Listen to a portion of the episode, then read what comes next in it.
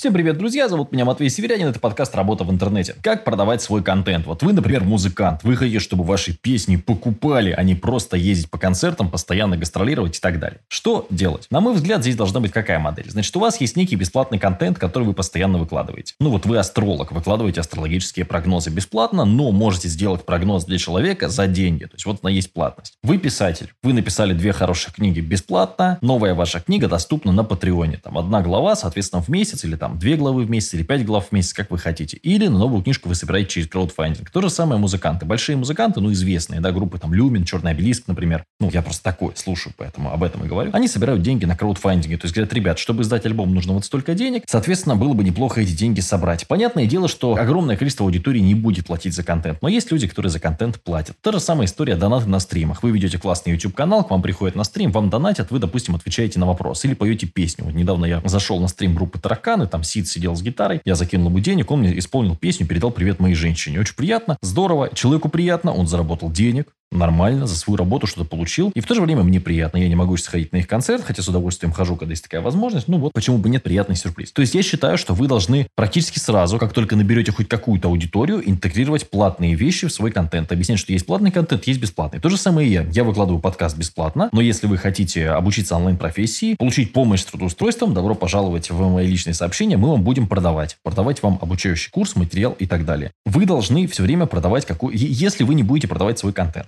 Если вы не будете какую-то часть контента делать закрытой, платной для своих, то есть что-то продавать, вам придется размещать рекламу. Ну, рекламировать все подряд, модель так себе. Или зарабатывать на монетизации. Конечно, там сейчас и в Дзене есть монетизация, и на Ютубе, но это в основном смешные копейки. То есть нужны огромные просмотры. Если вы маленький нишевый специалист, вам нужно продавать или часть своего контента, или свои услуги через свой контент. То есть, опять же, вариантов сейчас много. Это может быть спонсорство в формате YouTube канала. Это может быть там упомянутый мной любой сервис подписок. Если вы девочка и раздеваетесь за деньги, есть соответствующие сервисы, где можно погуглить, и не думаю, что эта тема всем интересна, но тем не менее, опять же, можно за подписку раздеваться, выслать свои там голые фотки. Ну, в зависимости от законодательства вашей страны, конечно, да. Если вы музыкант, ну, размещайте на таких площадках, где за контент платят, или, соответственно, там какая-то подписка, да, то есть вы там тоже что-то зарабатываете. Контент должен быть платным. Людей нужно к этому приучать. То, что люди не хотят платить за контент, это их личная боль, их личная проблема, это и как бы их э, голов, ну, головняк, да. Человек, который работает над контентом, потому что любой хороший контент, он, он занимает время-деньги. Даже вот подкаст, казалось бы, ну что сложного, включи а звук, запиши, но это занимает рабочее время, и это занимает время на обработку звука. То есть подкасты тоже стоят денег. Значит, вы не должны делать, особенно если вы новичок, чего-то такого, что в перспективе хотя бы не принесет вам денег. То есть просто сидеть и ковыряться в носу смысла нет. Делайте то, что будет интересно максимальной аудитории в вашей нише, ну и, соответственно, дальше это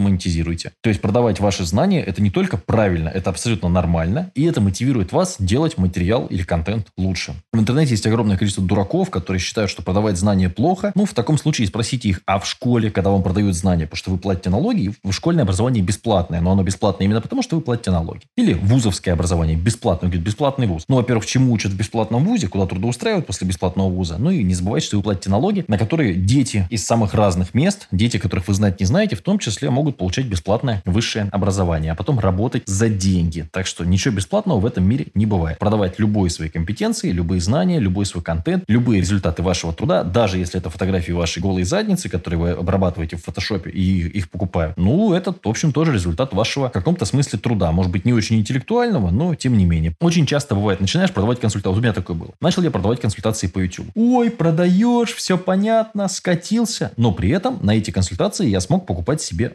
жрачку. Ну, вот понимаете, да? Мир так устроен. А потом, раскрутившись, консультировал огромное количество известных людей, консультировал каналы миллионники, помогал продвигать каналы миллионники. То есть всегда найдутся те, кто а, будет считать ваши деньги, поливать вас говном, говорить, вот вы продаете, все понятно, продался. Но вы должны относиться к этому нормально. Вы приходите в интернет, чтобы зарабатывать деньги. Обычные люди торгуют своей, ну, задницей на работе, а вы торгуете своим временем, хотел сказать задницей, не, ну, далеко не все, а своим временем в интернете. То есть вы приходите в интернет для того, чтобы получать за это зарплату. Поэтому монетизировать любой контент – это правильно, чтобы вам не говорить. Если тяжеловато работать с токсичной русскоговорящей аудиторией, которая не привыкла платить, ну, рассматривать для себя вариант э, хорошо изучить английский язык и продавать на англоязычном рынке. Там с этим немножко полегче. В любом случае, не стесняйтесь продавать контент. Никогда не стесняйтесь продавать контент.